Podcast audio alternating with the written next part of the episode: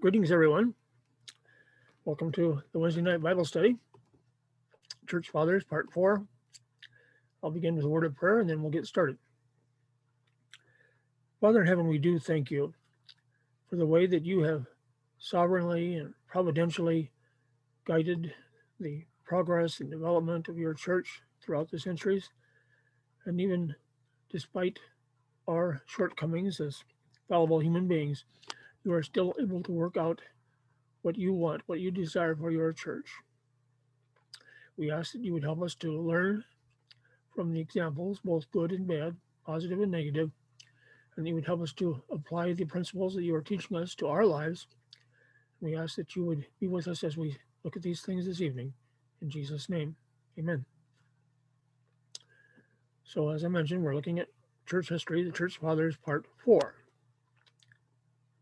Tonight we'll be looking at Tertullian. The the church fathers that I'm I've been looking at and will be looking at are, are basically second century church fathers. Tertullian is the one we're looking at tonight. Church father Tertullian built a safe enclosure into which the Christians of his day could be herded for protection against the heretics lurking without. He constructed this corral not by the sweat of his brow or the edge of an axe, but by the the wit that he so definitely definitely wielded as, as an accomplished writer, the pen, the writings that he provided for us.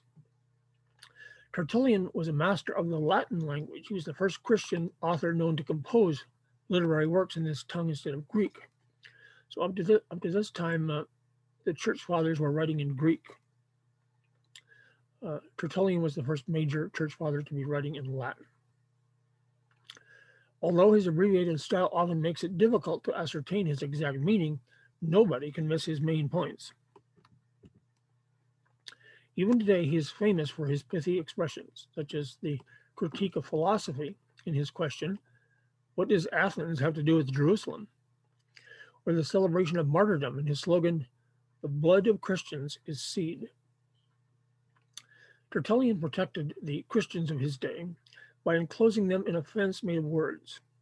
Unfortunately, he kept making the enclosure smaller and smaller until eventually only a few were left inside. We can see Tertullian's fence building at its best in his work called Prescription Against Heretics. In this treatise, he marked out a safe space for the Orthodox believers to live, and in so doing, excluded the heretics from their midst. Tertullian was irritated, as he often was, by the Gnostics and others who constantly quoted Jesus' words, Seek and you shall find, as justification for their unlimited theological deliberation. The heretics never actually arrived at a position, but constantly offered speculative theories, dragging the more civil believers into their controversies. Tertullian responded emphatically My first principle is this Christ laid down one definite system of truth, which the world must believe without qualification, and we, which we must seek precisely in order to believe it when we find it. Once Christ's authoritative teachings have been found, philosophical seeking should end, replaced by firm belief. The teachings of Jesus served as the boundary for true Christians. Believers should not go searching for wisdom outside his revealed truth. In the material world, of course, fences are visible to the eye and clear for all to see. When it comes to something abstract, like doctrines or ideas, how are we to know where the boundary line is drawn? In other words, how do we know what Christ really taught?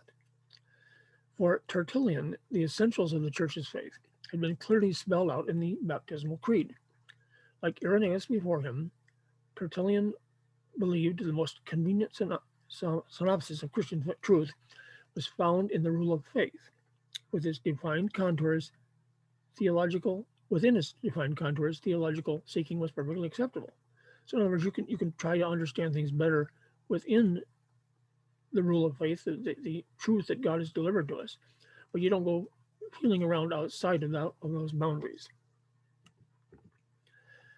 Let us now seek in our own territory, he writes, from our own friends and on our own business and let us seek only what can come into question without disloyalty to the rule of faith. Provided the essence of the rule is not disturbed, you may seek and discuss as much as you like. Or as he puts it a few lines later, with his typical wit, to know nothing against the rule is to know everything. The rule of faith emphasized the Creator God, who sent his Son to be born of a virgin, to die and rise again, to ascend to heaven, and to return for a final judgment. By laying out the basic framework of salvation history, the rule erected a visible fence that separated those inside the corral from the predators outside with their destructive cosmic myths. Did Tertullian's appreciation for the rule of faith mean he preferred it over the scriptures? Such an idea would have been absurd to him. The rule of faith is nothing but an accurate summary of what the apostles taught as the word of Christ. In other words, it was a distillation of scripture, more uh, of scripture's more complete message. But Tertullian was practical enough to realize that the scriptures could be interpreted, subjected to many different interpretations. How could a believer discern the right one? For, for Tertullian, as for all the church fathers, the criterion for Christian truth was agreement with the teachings of Jesus Christ. But since the Lord was no longer present on earth and did not leave any writings of his own, it was necessary to examine the writings of the apostles those to whom Christ had revealed himself directly. Assuming the rule was a summary of the apostles' teaching, it was the key by which Scripture's true meaning could be unlocked. In contrast, the interpretations of the heretics, which did not conform to the rule, were shown to be erroneous because they lacked congruence with apostolic doctrine. Tertullian vigorously challenged the heretics on their lack of apostolicity. They could no they could make no claims to possess the truth, he said, for their pedigree did not go back to the founding of the church. They were latecomers, and as such, they had no right of access to the Word of God. Tertullian was very protective of the scriptures. He wanted to ensure that the Bible would be interpreted not by endless heretical speculations, but by the received summary of Christian truth. He even attempted to prevent the heretics from debating about the Bible's meaning at all. It's simply not their book. Since they are not apostolic, they have no right to offer any interpretations of it. This is what Tertullian meant when he called his treatise a prescription against the heretics. The prescriptio was a Roman legal concept that excluded certain parties from bringing a suit in court. We still use this principle today. For example, I cannot sue someone about a property dispute my friend may be having. If I am not the legal owner of the property, I have no right to come before the bench to litigate about it. I am proscribed from legal action by non ownership. In the same way, Tertullian argued that the heretics had no right of ownership to the Bible. It belonged to the Orthodox Christians, who were the only rightful heirs of the apostles. So the heretics should keep their hands off what is not their property. Are you now catching a sense of Tertullian's sheer audacity here? Don't miss it.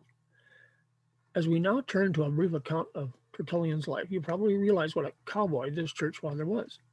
We might say he's like the lone sheriff who was bold enough to chase the gang of outlaws out of town.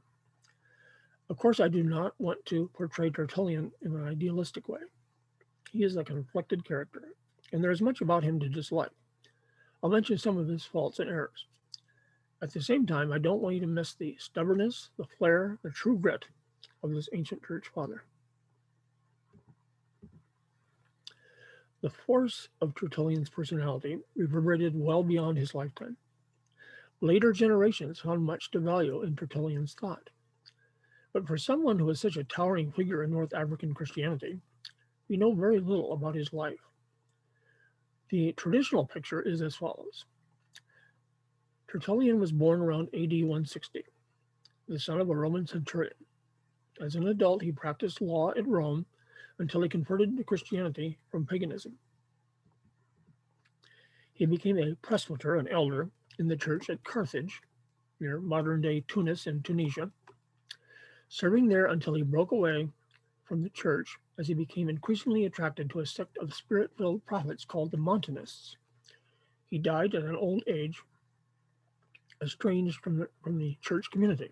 That's the traditional view. Uh, this is a map showing you where Carthage is located. Car- Carthage is located in North Africa, in what is today Tunisia. Um, Carthage anciently was a very powerful uh, city state. Uh, Carthage controlled a, a, narrow strip of land all across North Africa and into the southern part of Spain. And Carth- Carthage was so powerful that it was actually became a, a rival to the Roman Empire. So in uh, there, was a series of wars fought between Carthage and, and the Roman Empire uh, back in the BC days, uh, from about see, 264 to 146 BC. There was a whole series of wars between Carthage and, and the Roman Empire, and the Roman Empire eventually came out on top. But Carthage is located uh, just across the Mediterranean Sea from, from Italy. Now, I gave you the traditional view of Tertullian's life. Now, modern scholarship has blurred this already vague picture of the man. Now it is widely accepted that Tertullian was not a soldier's son, was not a, an elder, a presbyter, was not formally trained in law, and may not have died as an old man. Furthermore, his precise relationship with the Montanus is debated today. So our final picture of Tertullian is really quite fuzzy. When we examine his writings, we can see he was a highly educated in both Greek and Latin. He knew philosophy, literature, rhetoric, and legal theory. The Montanists, by the way, were sort of the Pentecostals and charismatics of their day they believed that uh, Christians continued to receive revelations from God. So that was the, the Montanists. And Tertullian did come to the, the, defense of the Montanists against their critics, but it's not entirely clear that he actually, ever actually became one of them. His writings span the years AD 197 to 212 and include a treatise on marriage called To My Wife, from which we can assume he was a married man. Beyond this meager information, not much more can be said. Nor do we know exactly how Christianity came to, to uh, Tertullian's home city of Carthage. Perhaps the faith arrived from Rome, since it, he said it was uh, from there that the African believers made their connection to an apostolic church Others have theorized that the Christian community grew out of Jewish Christian congregations. In any case, history reveals that the church's character in North Africa was very much like Tertullian's own personality morally rigorous, radically devoted, and steadfastly opposed to the pagan world. These traits are the perfect formula for producing martyrs, which the North African church had in abundance. Indeed, our earliest evidence of North African Christianity is a text commonly called the Acts of the Scillitan Martyrs. On July 17, in the year AD 180, 12 Christians from the town of Scilly were brought before the proconsul in order to swear religious devotion to the emperor. From their names, we can deduce that they were common people of the land, not nobles. However, they were not all illiterate their leader, Speratus, had brought Christian books and the epistles of Paul to the trial. When the confessors were urged to renounce Christianity, all 12 utterly refused to do so and were sentenced to execution for their devotion to the Lord. But while North Africa was definitely a land of radical Christian commitment, it didn't only produce rustic martyrs. Two centuries later, the region would be home to the most influential church father of them all, Augustine, who taught at Carthage for a time and later became the bishop of near, the nearby city of Hippo.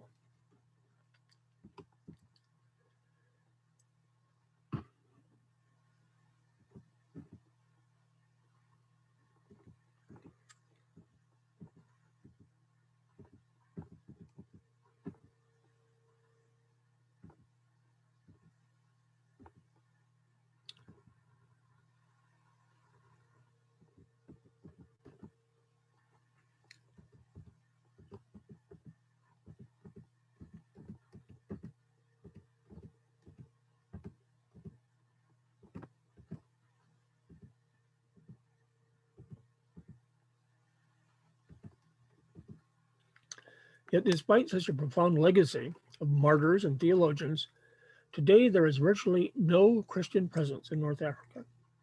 The region is completely dominated by Islam. In the third century, long before fundamentalist Islam had come on the scene, Christianity was alive and well in the writings of Tertullian. It is perhaps the church's finest tribute to him that so many of his works have been preserved to our times. Today, we possess 31 of his writings in the original Latin, most of which are very substantial theological discourses. Compare that to the great Bishop Irenaeus that we looked at last time. Only two of his writings now survive, and neither is in his original Greek, except for a few fragments. Among the Latin church fathers, only Augustine and Jerome are on par with Tertullian as having earned such a high regard among later scribes. Tertullian's longest work is a five volume anti heretical treatise that is notable not only for its bulk, but also because it blossomed into a sustained effort at verse by verse scriptural exegesis. As such, it is considered one of the first Christian biblical commentaries. Now, today we have lots of biblical commentaries, but we're going back to the second century when, when this was just beginning. Tertullian was, was the first person, as far as we know, to begin working on a commentary of the Bible. The work is known as Against Marcion, which immediately causes us to ask who is this fellow Marcion? And what made Tertullian direct the full force of his debater's rhetoric against him in five long volumes? It is time to get acquainted with the man whom Tertullian obviously viewed as an arch enemy of the church. Marcion was a rich businessman with an interest in church affairs. As is often true in such cases, his money gave him the opportunity to propagate his own peculiar theology. He was from Sinope, a port city in the region of Pontus along the Black Sea. From that base, he made his fortune in international shipping. But there is evidence that even as a young man, his theology was beginning, beginning to go astray. The ancient belief is that Marcion's father, who may have been a bishop, was forced to excommunicate him, his son, for heresy. Whether that is true or gossip or both is hard to say. Uh, there's a map showing you where this region of Pontus is. In the inset down at the uh, down in the lower right, you can see that we're in in Asia Minor, in, in what is today Turkey, and Pontus is the strip of land along the, the north uh, the north coast of Asia Minor, Turkey. It's it's the the southern shore along the southern shore of the Black Sea, and that's where the region that Marcion is from. You'll notice that just to the south of Pontus is the region known as Galatia, and that's where Paul wrote his letter to the Galatians. What we do know is that in about AD 140, Marcion arrived in Rome and made a huge donation to the church. But when the leaders there found out what he was actually teaching, to their credit, they returned the sum in full and excommunicated him. Yet this powerful man did not disappear from the scene. He became the overseer of a widespread network of Marcionite churches, which the Orthodox church leaders understood to be the work of Satan. Justin Martyr, who we looked at uh, earlier, who was living in Rome at the time, wrote, Many have believed this man, Marcion, as if he alone knew the truth, and they laugh at us, though they have no proof of what they say, but are carried away irrationally, as lambs by a wolf, and become the prey of atheistic doctrines and of devils. Likewise, we learn that Polycarp once ran into Marcion at Rome, but completely ignored him. Apparently, Marcion was feeling a little insecure about his reputation that day, for he demanded of the bishop, Acknowledge me. I do acknowledge you, Polycarp replied. You are the firstborn of Satan. This was probably not the reply Marcion was looking for.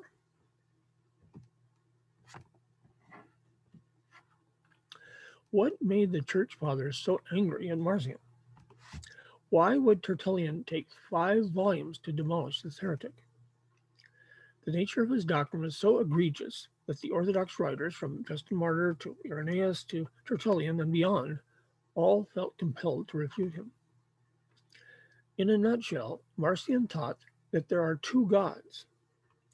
Playing off Marcion's former occupation in commercial shipping, Tertullian wrote, The heretic of Pontus introduces two gods, like the twin clashing rocks of his own shipwreck one whom it is impossible to deny, our Creator, and one whom he will never be able to prove, a God of his own.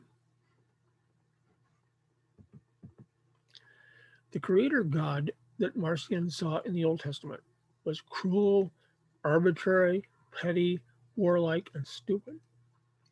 He was more than simply a God of strict justice. He was literally a very mean God. This deity even said horrible things such as, I create calamity. In contrast, Jesus came to announce a new or alien God.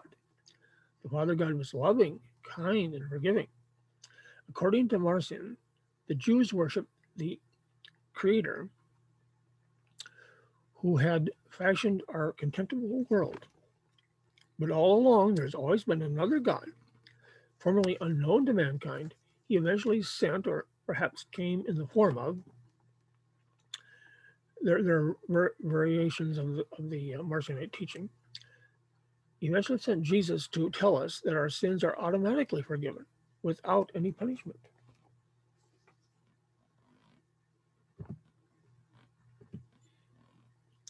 Jesus' purpose was to announce universal salvation for everyone. To do this, he did not really need a human body. So Marcion, like the Gnostics, was a Docetist who denied a real incarnation. Against such nonsense, Tertullian fired this sarcastic bullet. You may, I assure you, more easily find a man born without a heart and brains, like Marcion himself, than without a body, like Marcion's Christ. For the Orthodox Church Fathers, Marcionite theology simply was not Christian doctrine. Let us not overlook the biblical ramifications here. Marcion rejected the God of the Jews and therefore believed that the religion of Christianity bore no connection to the salvation history of Israel. The greatest modern commentator on Marcion, Adolf von Harnack, wrote that his entire attitude toward the Old Testament and Judaism can best be understood as one of resentment. His Christianity is built upon a resentment toward Judaism and its religion. Obviously, Marcion's disdain toward the God of the Jews would have a profound effect on his understanding of the Bible. He completely rejected the Old Testament as being relevant for Christians in any way. With respect to the New Testament, Marcion accepted only the Gospel of Luke and the letters of Paul. Why these works alone? Marcion saw himself as the true inheritor of Paul. Only the great apostle to the Gentiles got the gospel message right and remained uninfected by Jewish ideas. From Marcion's radical point of view, the law grace distinction in Paul's writings became a distinction between two different deities, each with his own set of scriptures.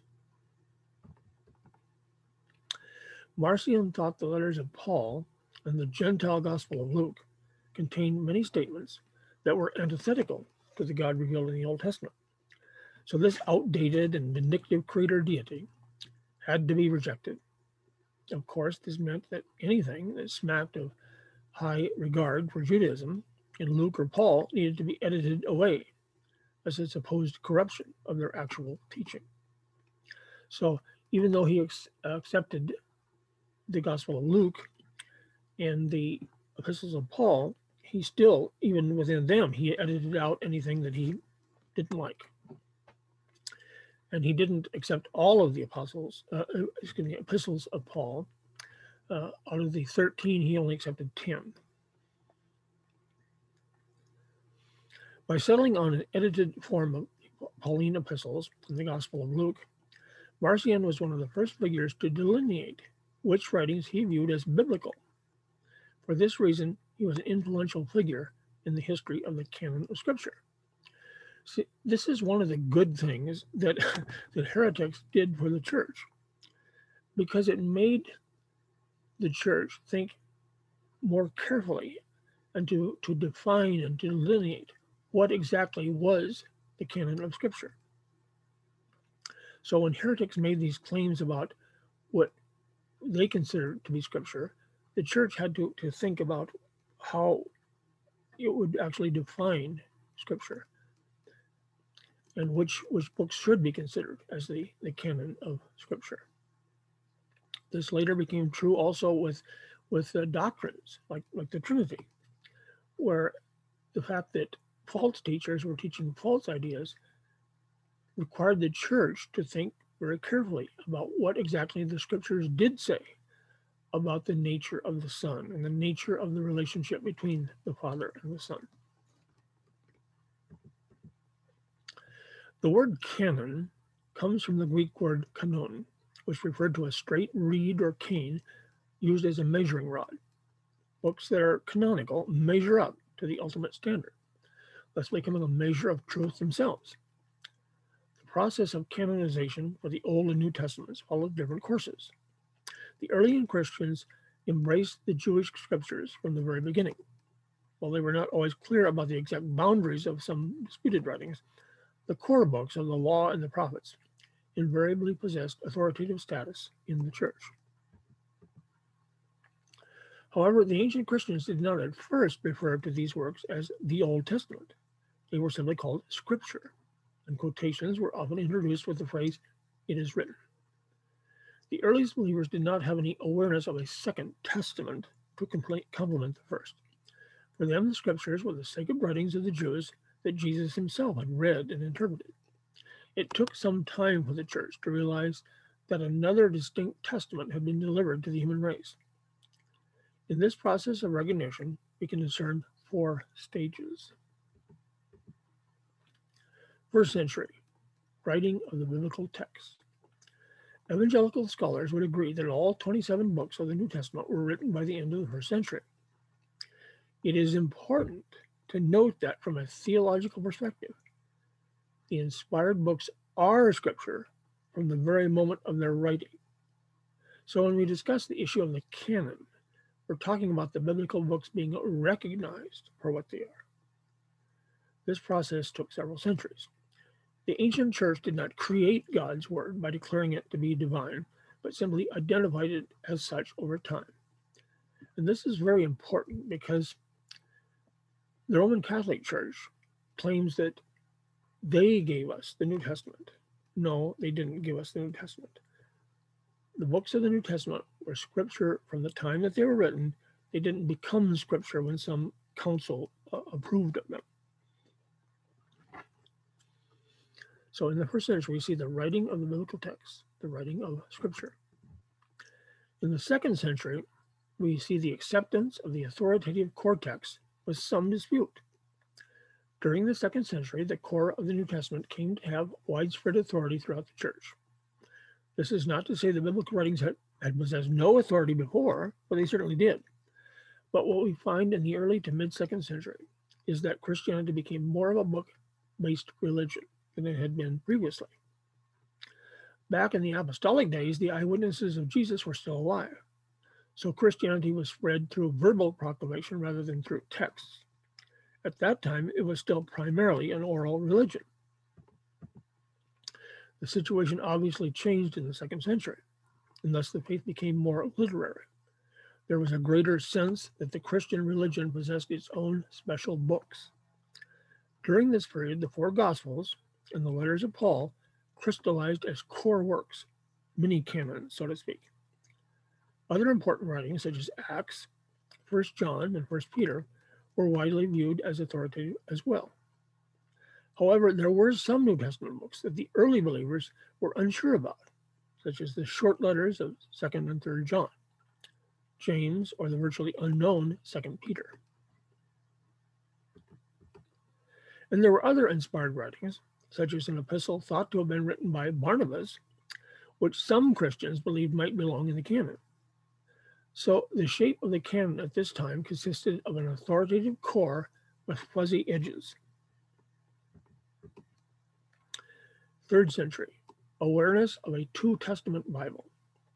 As I said last time, Irenaeus appears to have been the first to use the term New Testament in connection with the body of writings. A little later, Tertullian was even more clear in his usage of this term. He is the church father to whom we assign the honor of giving us the literal term New Testament, from the Latin Novum Testamentum. If Irenaeus was somewhat vague about what he meant, two decades later, Tertullian certainly operated with a conception of the New Testament as a distinct scriptural corpus. We see then that at the dawn of the third century, a new awareness arose among the Christian faithful that their Bible was comprised of both Old and a New Testament. The church continued to function with this awareness for more than a century until Emperor Constantine's imperial acceptance of Christianity finally enabled church leaders to make some official pronouncements about the precise constitution of the biblical canon. Fourth century, list making, exclusion, and final closure of the canon. When the church found itself no longer persecuted by the Roman authorities, and instead favored by the emperor, it gained new opportunities to define its sacred canon. Emperor Constantine told his trusted advisor Eusebius to have 50 official copies of the scriptures made for use in prominent congregations. Eusebius took great interest in the matter of the canon, listing those books he believed to be definitely canonical, possibly canonical, and certainly not canonical. His canon list was many, one of many written during the fourth century. The first canon list in all of church history to clearly and unequivocally accept the 27 books of the New Testament was composed by Bishop Athanasius of Alexandria in AD 367. And we'll talk about him and the whole Trinity controversy later on. Thirty years later, a council at Carthage ratified this same list, except for Revelation, which was added a few years after that. So we must view the canonization of the New Testament as a centuries long process of reflection and final recognition. It was begun informally as soon as people like Peter started calling Paul's epistles scripture. The debate finally ended around AD 400. From this point on, the church has possessed a closed canon. Tertullian played a vital role in the canonization process. He was not the only important figure. Indeed, there was no one person who defined the biblical canon for the church. Yet he was writing at that crucial time when heretics were being vigorously refuted, and the unified church was being formed to stand against them. When I discussed Irenaeus last time, we discovered three main strategies in this effort apostolic bishops, apostolic canon, and apostolic creeds. Tertullian followed the same threefold strategy. He grounded the church in the deposit of faith received from those who had walked and talked with the Lord Jesus. And so we discovered that to determine which books were in the Bible, apostolicity was the number one criterion that had to be met. Tertullian wrote, I lay it down as my first position that the Evangelical Testament, as apostles were its authors, to whom the Lord himself assigned the job of publishing of the gospel. Of the apostles, John and Matthew, who were Jesus' disciples, first build faith into us. And the apostolic men, that is, non disciples, Luke and Mark, renewed it afterwards. These men all started with the same principles of faith the one and only Creator God and His Christ who was born of the Virgin and came to fulfill the law and the prophets. Never mind if some variation occurs in the order of their narratives, provided that there is agreement in the essential matter of the faith, in which there is total disagreement with Marcion. Tertullian's statement here represented the policy of the entire church with regard to canonization. The books to be read as authoritative must bear an intimate connection with the apostles. This was the church's way of guaranteeing that heretical ideas, such as those of Marcion, would be excluded.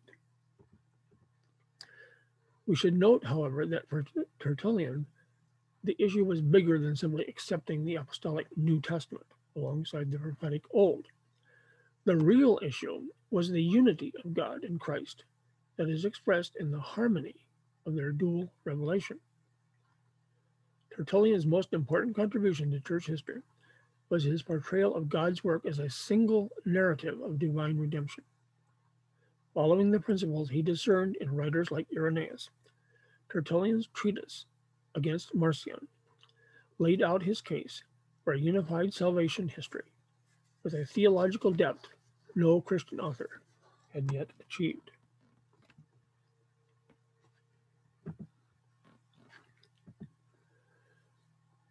The words of Jesus came often to his mind.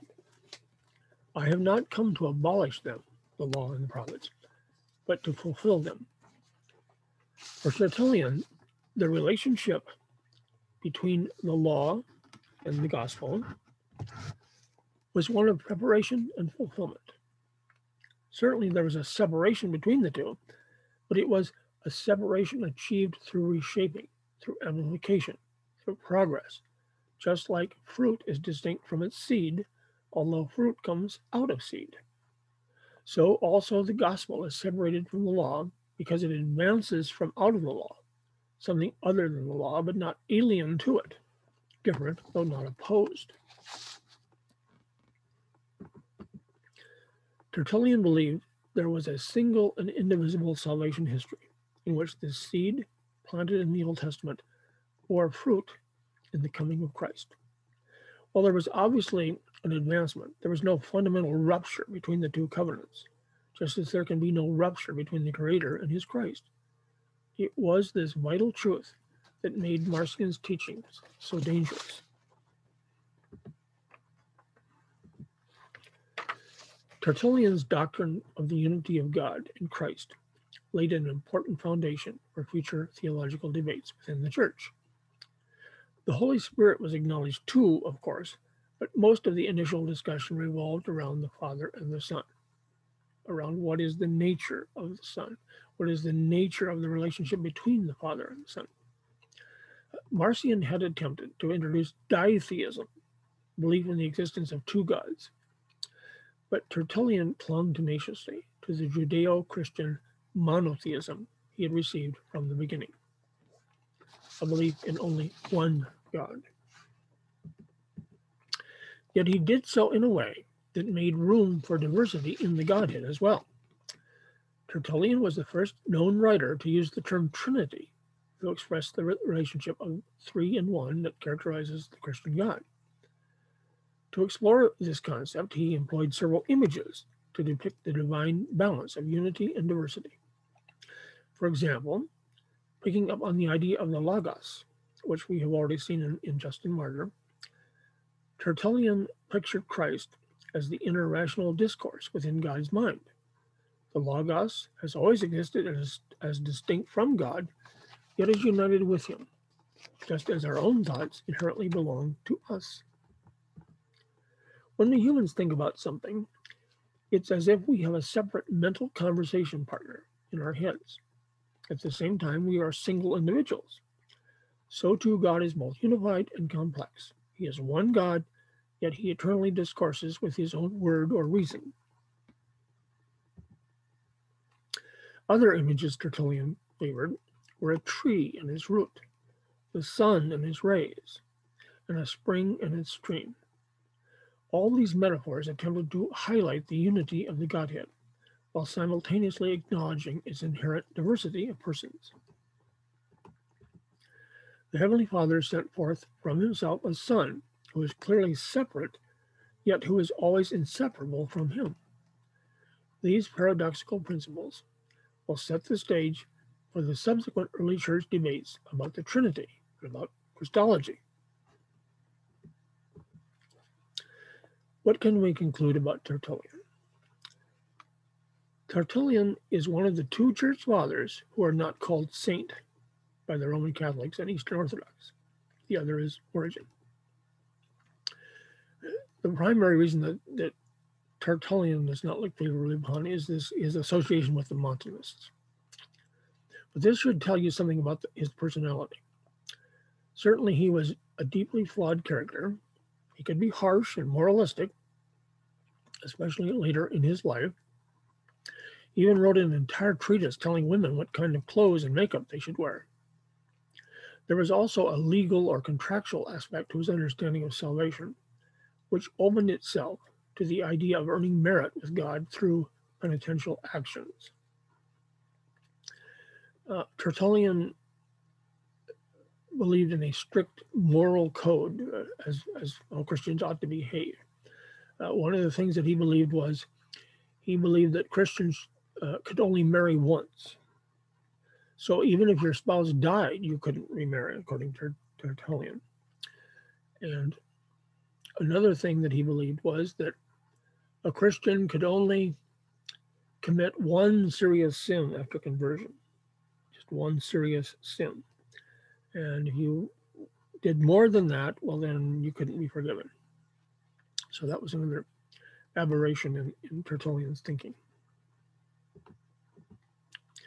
Although Tertullian could be ornery at times, we may still admire the boldness of his assault on all the her- heretics. In the late second century, the church was under assault from a host of heretical groups. But by the time Tertullian was finished writing in AD 12, the situation had changed dramatically. Marcionism had been roundly defeated and was in decline. Gnosticism, while by no means gone, never again, again threatened the Orthodox Church in the great cities of the Roman Empire. Of course, there were many reasons for the triumph of the Christian Church during this era. But of the many reasons, none could be greater than the massive literary fire, firepower brought to bear against both pagans and heretics, and the fiery, enigmatic, and always entertaining Tertullian of Carthage.